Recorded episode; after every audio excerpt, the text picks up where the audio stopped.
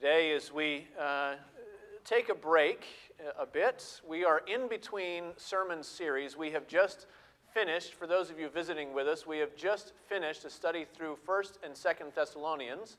Uh, and in about two weeks, we are going to begin a study through the Old Testament book of Numbers. Now, we're taking a break for a couple weeks uh, to catch our breath, and so your pastor can get his bearings in Numbers.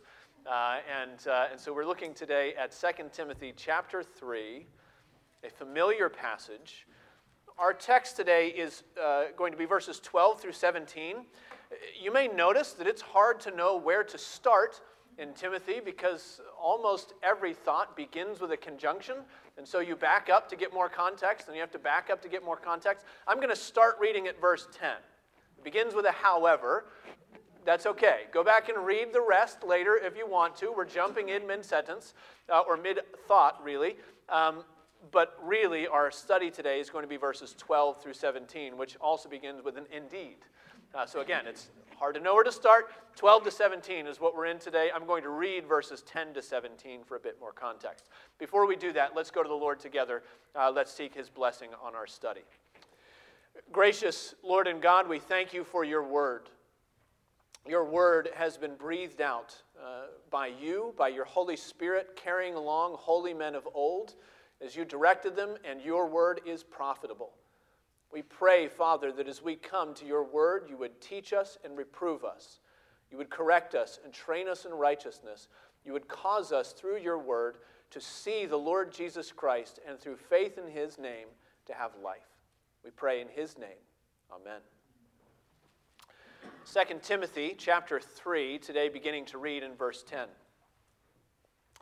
You, however, have followed my teaching, my conduct, my aim in life, my faith, my patience, my love, my steadfastness, my persecutions and sufferings that happened to me at Antioch and Iconium and at Lystra, which persecutions I endured, yet from them all the Lord rescued me.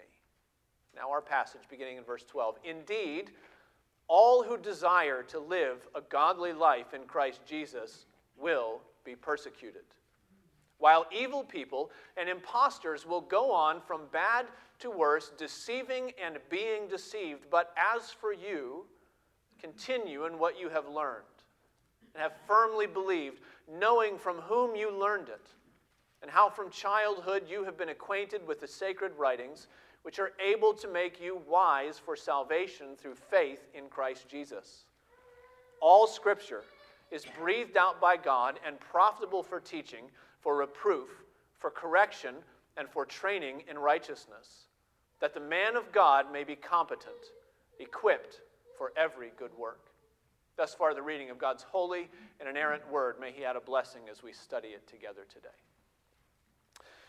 You may uh, remember that uh, in the closing chapters of the book of Daniel, uh, God's prophet there receives a vision of things to come. It's, uh, it's an apocalyptic message, a cryptic message in some ways about the day of the Lord. He receives a vision of angelic warfare and coming destruction. He receives a vision of deliverance and of an eventual resurrection when many who sleep in the dust of the earth shall awake. And then at the end of that vision, he also receives a personal warning. Daniel chapter 12, verse 4, the Lord says, But you, Daniel, shut up the words and seal the book until the time of the end. Many shall run to and fro, and knowledge shall increase. It's one of the more perplexing aspects of David's prophecy the idea that God has a word for his people, but they're not supposed to hear it yet. There are some passages of Scripture that are like that. Remember our studies through Thessalonians, you may remember that there were some things that we simply couldn't answer. There are some things in the Bible, mysteries that remain undiscovered. There are truths that stay under lock and key, waiting to be fulfilled. And until the time that they are fulfilled, really all that we can know about them is that we don't know all that we would like to. So Jesus says that concerning that day and hour, no one knows. So Paul says that he had visions in the heavenly realms that he was not allowed to share with others. And so Peter says that there are some things in Paul's writings, he says, that are hard to understand. Well, then again, there are other passages of Scripture that are crystal. Passages of Scripture so clear that they practically force themselves on our faith. They demand our response and our acceptance. Unless you repent, you will all likewise perish. Equally clear, believe on the Lord Jesus Christ, and you shall be saved, you and your household. Or again, from our text, all who desire to live a godly life in Christ Jesus will be persecuted. Again, there are some passages of Scripture that are clear, and there are some passages of Scripture there are not. There are truths in the Bible that are open, there are others that remain closed, at least for now. But whether it is accessible or obscure, it is the duty of every Christian to receive the Bible as the Word of God and to believe what it has to teach us about the Lord and about ourselves and to live according to what it reveals. In fact, in many ways, our approach to the Bible is the defining characteristic of our Christian faith. What is a Christian? Well, a Christian is someone who follows the Lord Jesus Christ. But do we follow the Lord Jesus Christ that we have invented in our own imagination, or do we follow the Christ that the Scriptures reveal to us? How do we know we're following the true Christ, the biblical Savior? A Christian is somebody who upholds certain moral standards, we might say. But do we take those standards from our world or from God's Word? A Christian is someone who trusts the Lord for their future, but the future we look forward to is the glorious hope revealed in the Scriptures. You get the idea. The Bible is at the heart of all of it. It is the Bible that defines our hope. It is the Bible that shapes our faith. It is the Bible that teaches us about the only Savior that the world has ever known. So you've probably heard it, but it was actually Muslim clerics who first used the phrase, and they used it as a form of, uh, of ridicule. Then the Puritans picked it up and they owned it, and so ever since, Christians have been known as the people of the book. People whose lives and faith are guided by God's written word.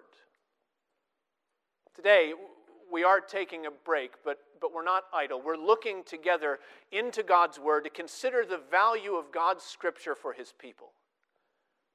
In order to, to understand it fully, we need to begin not down in verse 16 with Scripture itself, uh, but with those who oppose it.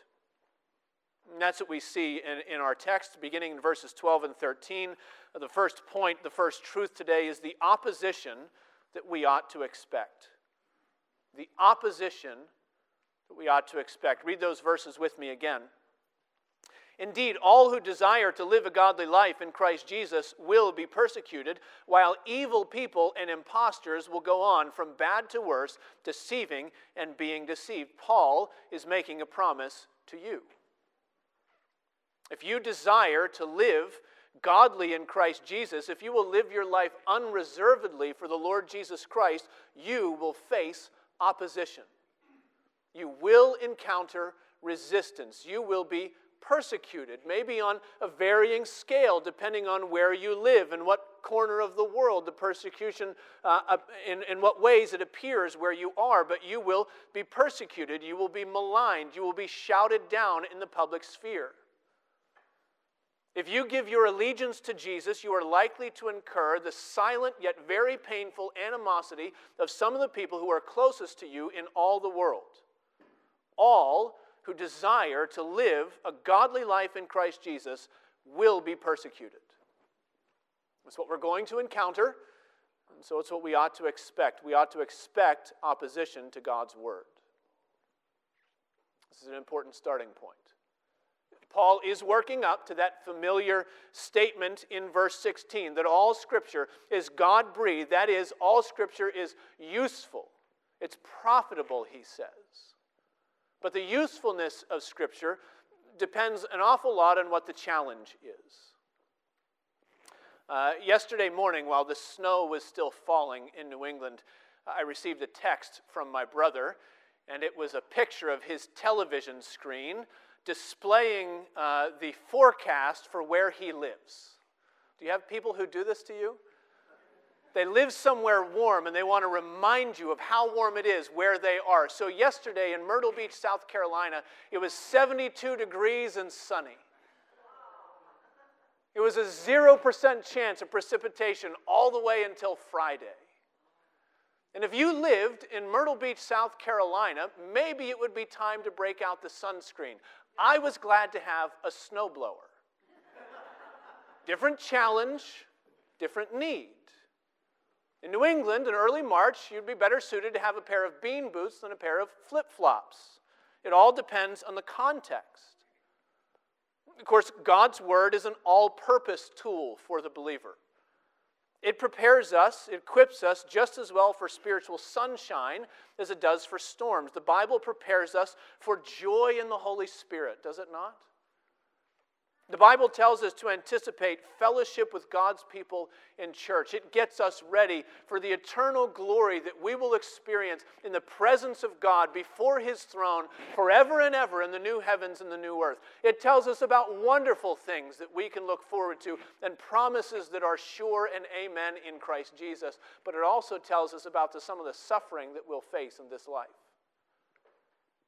And so the Christian who has their Bible open will not be surprised to encounter sickness and loss and heartache and suffering. Those are all parts of the world that we live in. That is the effect of sin on our universe. So we won't be surprised by those things. Neither will we be surprised by when we encounter the personal hostility that Paul is talking about here. That's a different kind of suffering, isn't it? There's a difference between general suffering and personal persecution. There's a difference between hardship, generally speaking, and opposition or oppression. Suffering is an experience. It, it's something that we, we talk about. It could come from many sources. It might be light suffering or heavy suffering. It might be deep suffering or superficial suffering. Uh, it might be spiritual or emotional or physical. Very often, it's all three of them wrapped up together. But suffering is the language that we use to describe our experience. What are you doing? I'm suffering. Suffering is how we talk about ourselves and our experience of the things that we struggle with. Persecution, on the other hand, is what people do to us. Understand the distinction there. Persecution describes the hostility of others directed at Christians solely on the basis of their faith in the Lord Jesus Christ. And in some ways, that kind of personal suffering, persecution, is harder to stomach than the faceless variety of suffering we, suffering we most normally encounter. Think about the way uh, that many people are willing to say things on the internet about other people that they would never say in real life. Right? The reason is the internet gives us an illusion of impersonality. It places us one screen or, or one avatar removed from the people whose ideas and lives uh, and actions we disagree with. And so we convince ourselves that's not a real person. I can say things and I can oppose them in ways that I would never oppose to their face. And you can chalk it up to, uh, you know, good manners or societal norms, whatever you want to say is going on there, but I think it reveals in practice what we already know by intuition. That personal opposition is a harder pill to swallow than impersonal suffering. Think about it. Is it easier for you to handle getting sick or to handle being abandoned? Is it more painful for you to lose your job or to lose your family? Think about all of the depth of emotion wrapped up in the line from Psalm 41 that was looking forward to Jesus Christ. It says, Even my close friend in whom I trusted, who ate my bread, has lifted his heel against me. It takes suffering and adds a personal dimension to it. And there's something about that interpersonal suffering, suffering at the hands of other people, or suffering the loss or the opposition or the disappointment of other people. That sort of suffering touches a nerve so raw, we'd rather not have it touched. That's not a surprise. That's the way that the Lord has made us. He created Adam good and saw him in the garden and said, It's not good that Adam should be alone. Why? Because Adam, man, humanity, all of us, were created as relational beings. We're created to have fellowship with one another. But Paul is reminding Timothy here that because of the way sin has twisted the world that we inhabit, often for God's people, our fellowship with the Lord will become the breaking point for our fellowship with other people. Many of you know exactly what I'm talking about. Notice how personal Paul makes it uh, in this, uh, this verse. All who desire to live a godly life in Christ Jesus will be persecuted, he says, while evil people and impostors will go on from bad to worse, deceiving and being deceived. This is not a generalized description of the Christian struggle against the world, the flesh, and the devil. This is people that you will meet. These are individual deceivers. These are intentional impostors who love nothing more than to ridicule your faith and tell you how foolish you are for believing in some sky god who came down and died on a cross and, and told people he was resurrected three days later. You will encounter that sort of thing if you're not encountering it already. Paul is describing people that you know and relationships you will lose and influences you need to be on your guard against as you live your life in Christ. And so the takeaway is that you need to be prepared, Christian. You need to be on your guard now. You need to be prepared for opposition to the gospel to show up in your life in very personal terms. It means, parents, that you need to prepare your children now for the reality that when they go off to college, they will encounter professors who are witty and winsome and attractive in the way that they approach the things of the world. Your children will encounter teachers who uh, have a wonderful way about them that they love to learn from, and teachers on the other side of the coin who hate the Lord Jesus Christ and all that he stands for. It means you need to be prepared now for the fact that your Christian counsel may not be well received when you sit down with your siblings to talk about end of life care for your aging parents. It means that you need to recognize that there are peer groups and there are social clubs and there are intellectual honor societies that will disown you just as soon as you make your faith in Jesus known.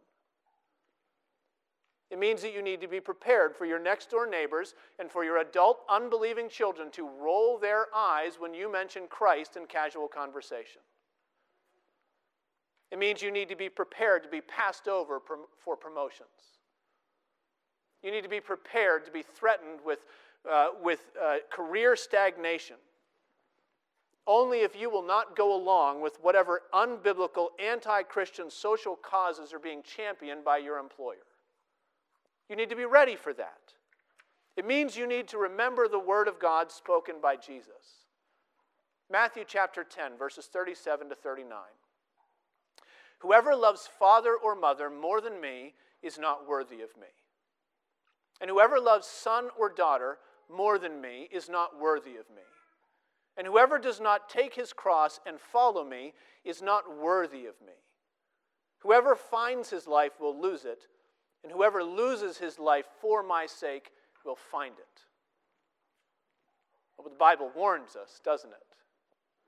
Tells us what's coming so that we can be prepared. And so we see the opposition that we ought to expect.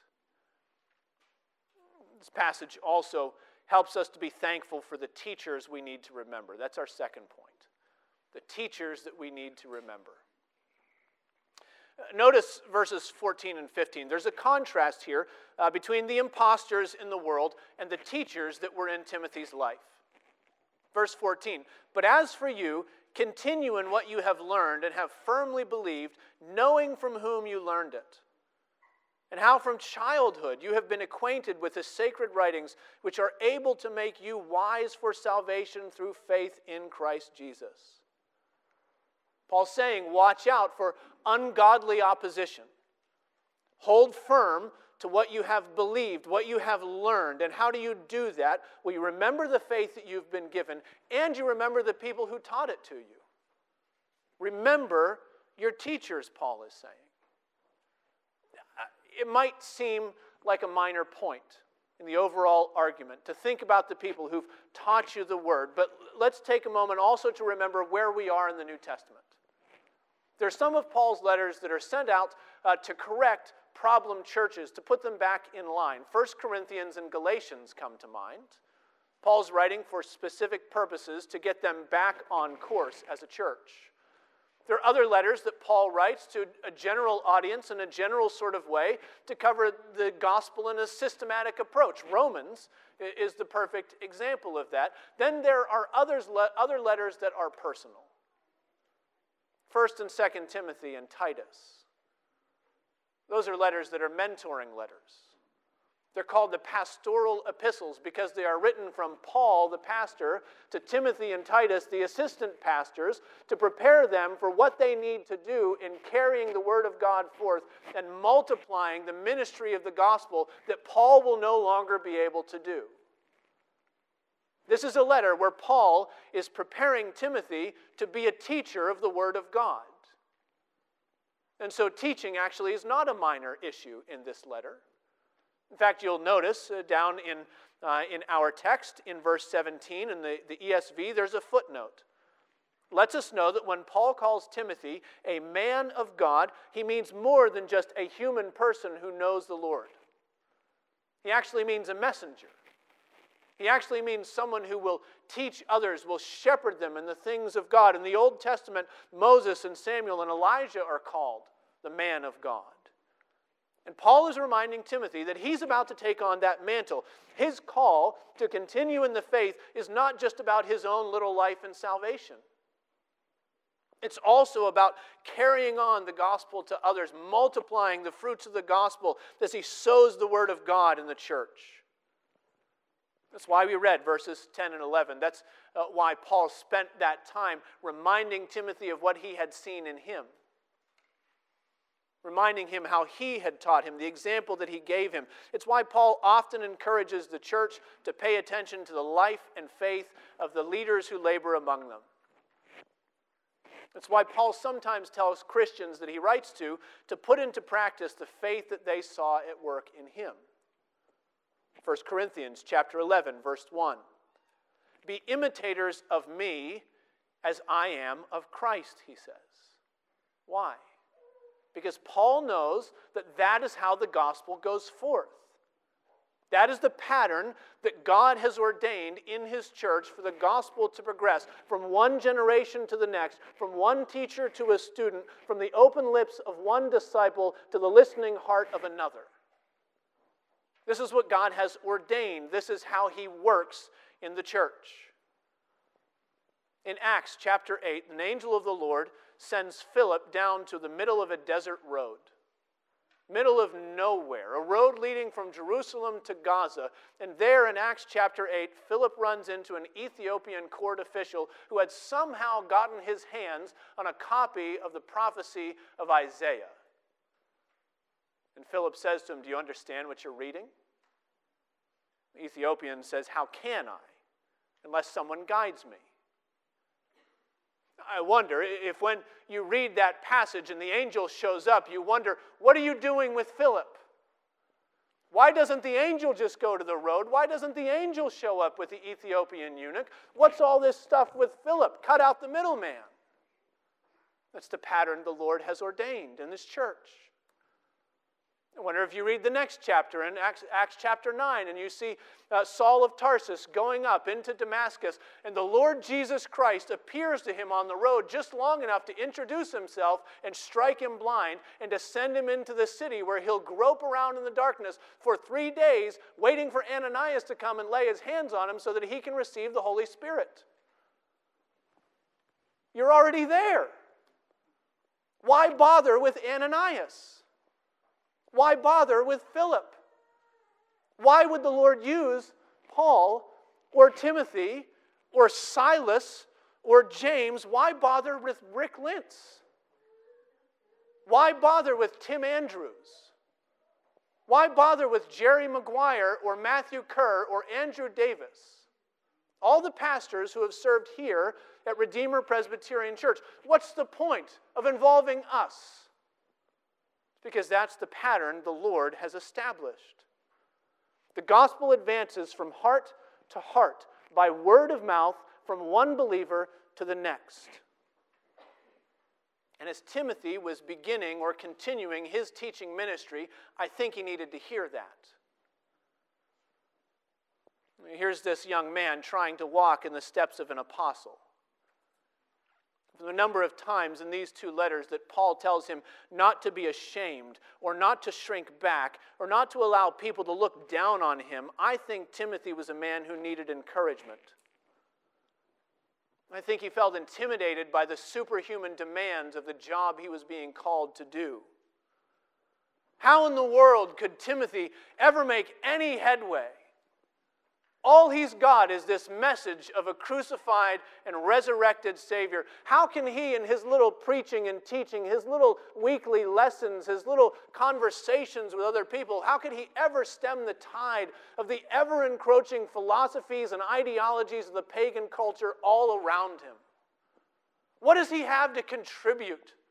What on earth can he do that will amount to anything? This is what the Lord uses, isn't it? The message of Jesus from person to person, from disciple to disciple. It's true, the world is twisted by sin. It's true that there are impostors and deceivers around every corner you can imagine. But the Lord sends us teachers. The Lord sends us people to sit down with us and open God's Word and say, Let me guide you just like Philip did for the Ethiopian eunuch, just like many people have done for you. And here's the amazing part it's the fact that when Paul says, continue in what you have learned and firmly believe, knowing from whom you learned it, there's another footnote. The amazing part is that whom is plural. Here's the apostle and he's not talking about himself. Somebody else has taught Timothy the scriptures. In fact, uh, he says that, uh, that his teaching went back very far. He says, You have been acquainted with the sacred scriptures from childhood. Actually, a better translation is from infancy. The rabbis, the Jewish rabbis in the second century in the Mishnah said that at the age of five, you were ready to learn the Torah. Paul goes beyond that. He says from the very beginning, before you could squawk and speak, before you knew your alphabet, before you could read or write, somebody, Timothy, was teaching you the scriptures and taking you by the hand and leading you to faith in the Messiah that was promised to the Jewish people. Who was it? It wasn't his father. The book of Acts tells us that Timothy had a Gentile father by all accounts, most likely an unbeliever because Timothy had never been given the sign of the covenant. He had never received the outward mark of circumcision that would be given to all children of Jewish men.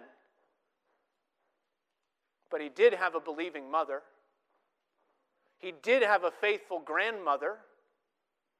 If you turn back to 2 Timothy chapter 1, Paul reminds us of them. 2 Timothy chapter 1 verse 5 he says, I am reminded of your sincere faith, a faith that dwelt first in your grandmother Lois and your mother Eunice, and now I am sure dwells in you as well. You see, the Lord doesn't just use apostles and preachers, He uses grandmothers and mothers and aunts and uncles. He uses friends and neighbors and coworkers and roommates. He uses all of his people and he puts them together so that we can share the gospel from one person to another, from one heart to the next. Parents, I wonder if you ever feel intimidated. If you ever say, How can I possibly make any headway leading my children to Jesus in this world where they would just go around and encounter some deceiver, some impostor, some impressive professor with a charismatic personality? What can I do? I wonder if any of you regular old church members wonder if you have anything to contribute to the spread of the gospel in the world, or if maybe that's just something that happens on Sunday morning. This is the Lord's plan for His church.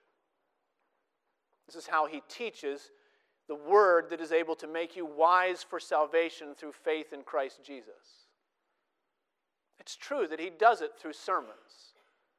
He does it through Sunday school classes in the adult room where we talk about high minded theological things. The Lord uh, spreads His gospel through the world on solar powered radios, beaming uh, broadcast into deep jungles where you're not even sure anybody might be listening, but He also does it in families. He shares His gospel in, in households gathered around the dinner table and prayers at the bedside. The Lord causes the gospel to go forth over cups of coffee and tea with Bibles open next to them. He teaches the gospel to the next generation in musty basement Sunday school classrooms with flannel graph pictures and big bowls of candy for when the classroom is done. He takes the gospel from one person to the next in crowded summer camp cabins, late night conversations in your dorm room with your friends and prayer when you're finished. He does it on chats on your back porch. The Lord uses teachers like Eunice and Lois, like Paul and Timothy, like me, and like you. So God's word is useful. It prepares us for the opposition we ought to expect. It reminds us to be thankful for the teachers we need to remember. Uh, most importantly, because it comes from the Lord Himself, it is the word we need to embrace. It's our final point today the word we need to embrace. Here's the teaching in verses 16 and 17. All scripture is breathed out by God and profitable for teaching, for reproof, for correction, and for training in righteousness, that the man of God may be competent, equipped for every good work. You know, in most Protestant theologies, these verses are the primary proof text of two very important uh, doctrines concerning the Bible. They demonstrate to us, on the one hand, what we call the inspiration of Scripture, and on the other hand, what we call the sufficiency of Scripture. The inspiration of Scripture and the sufficiency of Scripture. The, the inspiration, in some ways, is a harder doctrine to handle, especially because here Paul doesn't tell us how it happens. He doesn't get into it much at all, he simply tells us that it's true. And in fact, the language uh, that he uses uh, isn't expressed very well in the, in the word inspiration. When we think of inspiration, we generally think of a good idea coming into our heads, right? An artist is inspired to make a sculpture. An author is inspired to write a poem. Humanity is inspired to achieve some greater good by watching those who've gone before us. When we think of inspiration, we typically think of some positive influence on something that already exists. Like the motivation to finally go and work out, even though you've been paying your gym dues for months and never showing up. All of the raw materials are there. You just need to be inspired, that's all. You need to make something better of it. Paul's language, more accurately, is not inspiration, but expiration. The ESV gets it right. All scripture is breathed out by God. Not that he takes some raw material down here that all these people are writing, all these letters, and he says, I'll use that for something. No, no, no. If you take your hand and you put it in front of your mouth when you're talking, you can feel the words that you are breathing out. Those are your words they come from you. You bring them into creation as they leave your mouth, and they are yours completely. That's the language here. All scripture is expirated by God, it's breathed out by Him. It's breathed out through his apostles and his prophets. But God Himself breathes His very word in the form of the Scriptures. They exist because He has spoken them through the mouths and the letters of men. So, this verse teaches us the inspiration of Scripture. It also teaches us the sufficiency of Scripture. Perhaps we can, uh, we can imagine Timothy in the pastoral study. Maybe it's, uh, maybe it's Thursday and he's trying to get ahead, trying to get ready for his next sermon on Sunday. Maybe he's putting together a Sunday school lesson. Maybe he's getting ready uh, to meet with a husband and a wife who are having trouble in their marriage. Maybe Timothy, the pastor, is going to meet with a sick congregant uh, to give prayer and comfort and encouragement. Maybe it's the middle of, uh, of his lunchtime on his day off, but he's just gotten a call from the hospital, and now he's going to meet with a husband and a wife who have just suffered a miscarriage. As we catch up with Timothy making his way through ministry, like most modern people, I think we wish we could psychoanalyze him. We want to know what's going on in Timothy's head. We want to know what he's thinking. We want to know the kinds of things that he's praying. Of course, we don't know what he's thinking. We don't know what he thought about ministry. He didn't leave us any letters, he didn't leave us any books to tell us about his approach. So let's start by admitting that it's pure speculation. But I think it's a pretty safe speculation to imagine that Timothy's ministry as a pastor looked an awful lot like most other ministries, the pastors that you know. It's safe to assume that his thoughts and his prayers sounded a lot like the thoughts and the prayers of most other pastors you've encountered. And if that's true, that means that Timothy spent an awful lot of time praying the same prayer over and over again. And it goes like this Lord, what on earth am I going to say to these people? What could I possibly tell them that would be any good at all? What wisdom do I have to share? What insight could I possibly bring? Lord, I don't know what I'm doing. Please help me. Show me what to say to these people. I'd hoped that eventually that prayer would go away, but in about 11 years so far, it hasn't. In 2 Corinthians chapter 11, Paul listed all of the sufferings that he experienced for the sake of the gospel. The last one that he lists, he says, is the daily pressure of my anxiety for all the churches. I bet Timothy carried a little bit of that too. He needed to know what to say to God's suffering, persecuted people. Before he can even ask the question, Paul gives the answer point them to the scriptures, take them to the Bible. All scripture is breathed out by God and profitable, dot, dot, dot, that the man of God may be competent, equipped for every good work. Lord, what do I say? Take them to the Bible. Open the scriptures with them. Sit down and say, Do you understand what you're reading? Let me guide you. Let me help you to see it. Let me point you in the direction of the one who keeps watch over your souls. That's what you say to the people of God. It's not a guarantee that every pastor with a Bible will know just what to say in every situation you're going to encounter in your life. But it does mean that in God's inspired word, we have all we need for faith and practice. The scriptures are sufficient, useful for teaching and reproof, for correction and training, useful, in other words, for doctrine and for duty. Both when we need to know what to do and when we need to be told what not to do. Doctrine and duty, faith and practice, everything we need for life and godliness. And so Paul is telling Timothy that's where you take God's people over and over, week after week, sermon after sermon, lesson after lesson, take God's people to the scriptures. Lead them to the Bible because the Bible is sufficient. It's all here. There's no situation left unaddressed. There is no hurt left uncomforted. There is no temptation left unchallenged. There is no sin left unexposed and covered by the grace of God in Jesus Christ for those who know Him.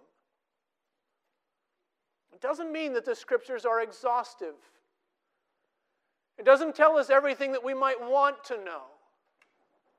The Lord spoke to Daniel and said, Close the book, Daniel. Jesus says about that day, nobody knows. The scriptures aren't exhaustive, but they're sufficient. They're enough to teach you and to lead you in the way that you ought to go as a believer in the Lord Jesus Christ.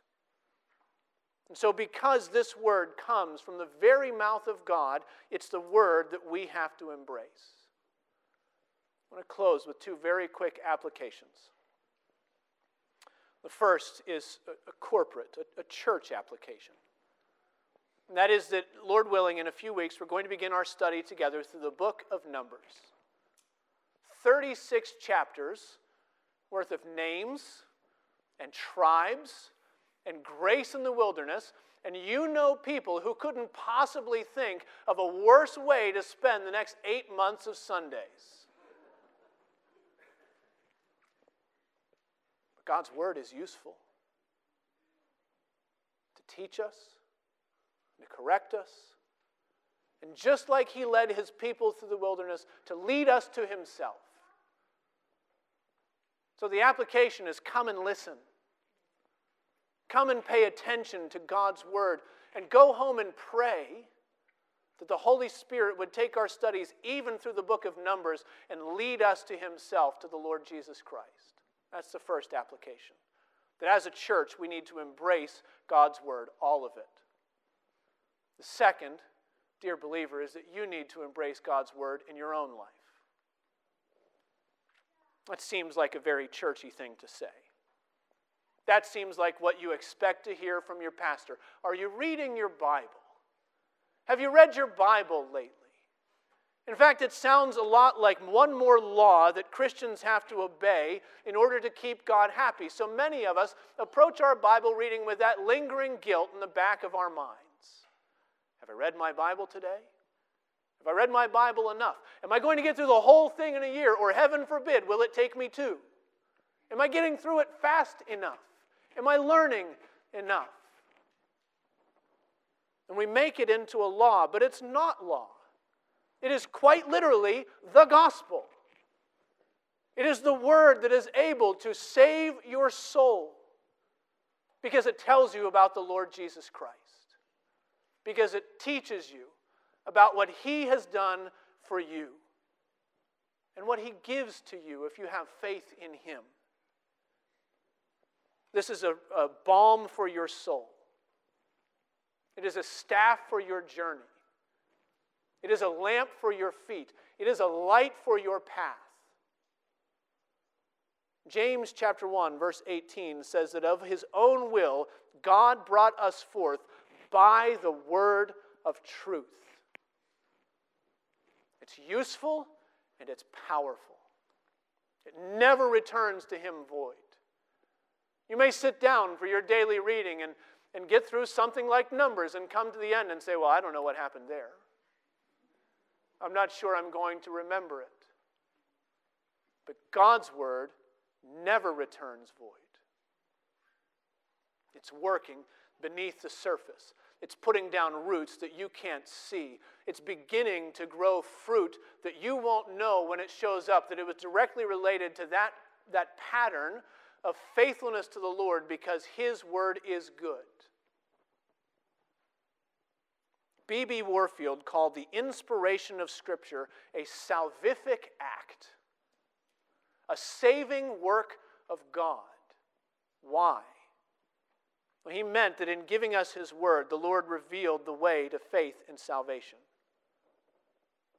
He meant that in giving us his word, the Lord revealed the way to Jesus. And so I end with the words that Augustine heard Tolle lege. Pick it up, read it. This is the word that comes from the eternal God, the word that we need to embrace as a church and as individual believers. Let's pray together. Oh, gracious Lord and God, we thank you for your words. We thank you especially because your word teaches us of your Son.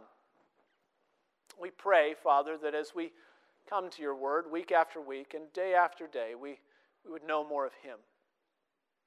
We pray that if there are any who don't know you and don't trust in you here or listening, that they would be drawn by your scriptures to see the one of whom they speak. We thank you for guides and teachers. We thank you that uh, you have ordained a place for each person in your church to lead others as well. Help us to do that faithfully because you have led us to yourself by your Holy Spirit and by your word. We ask in Jesus' name. Amen.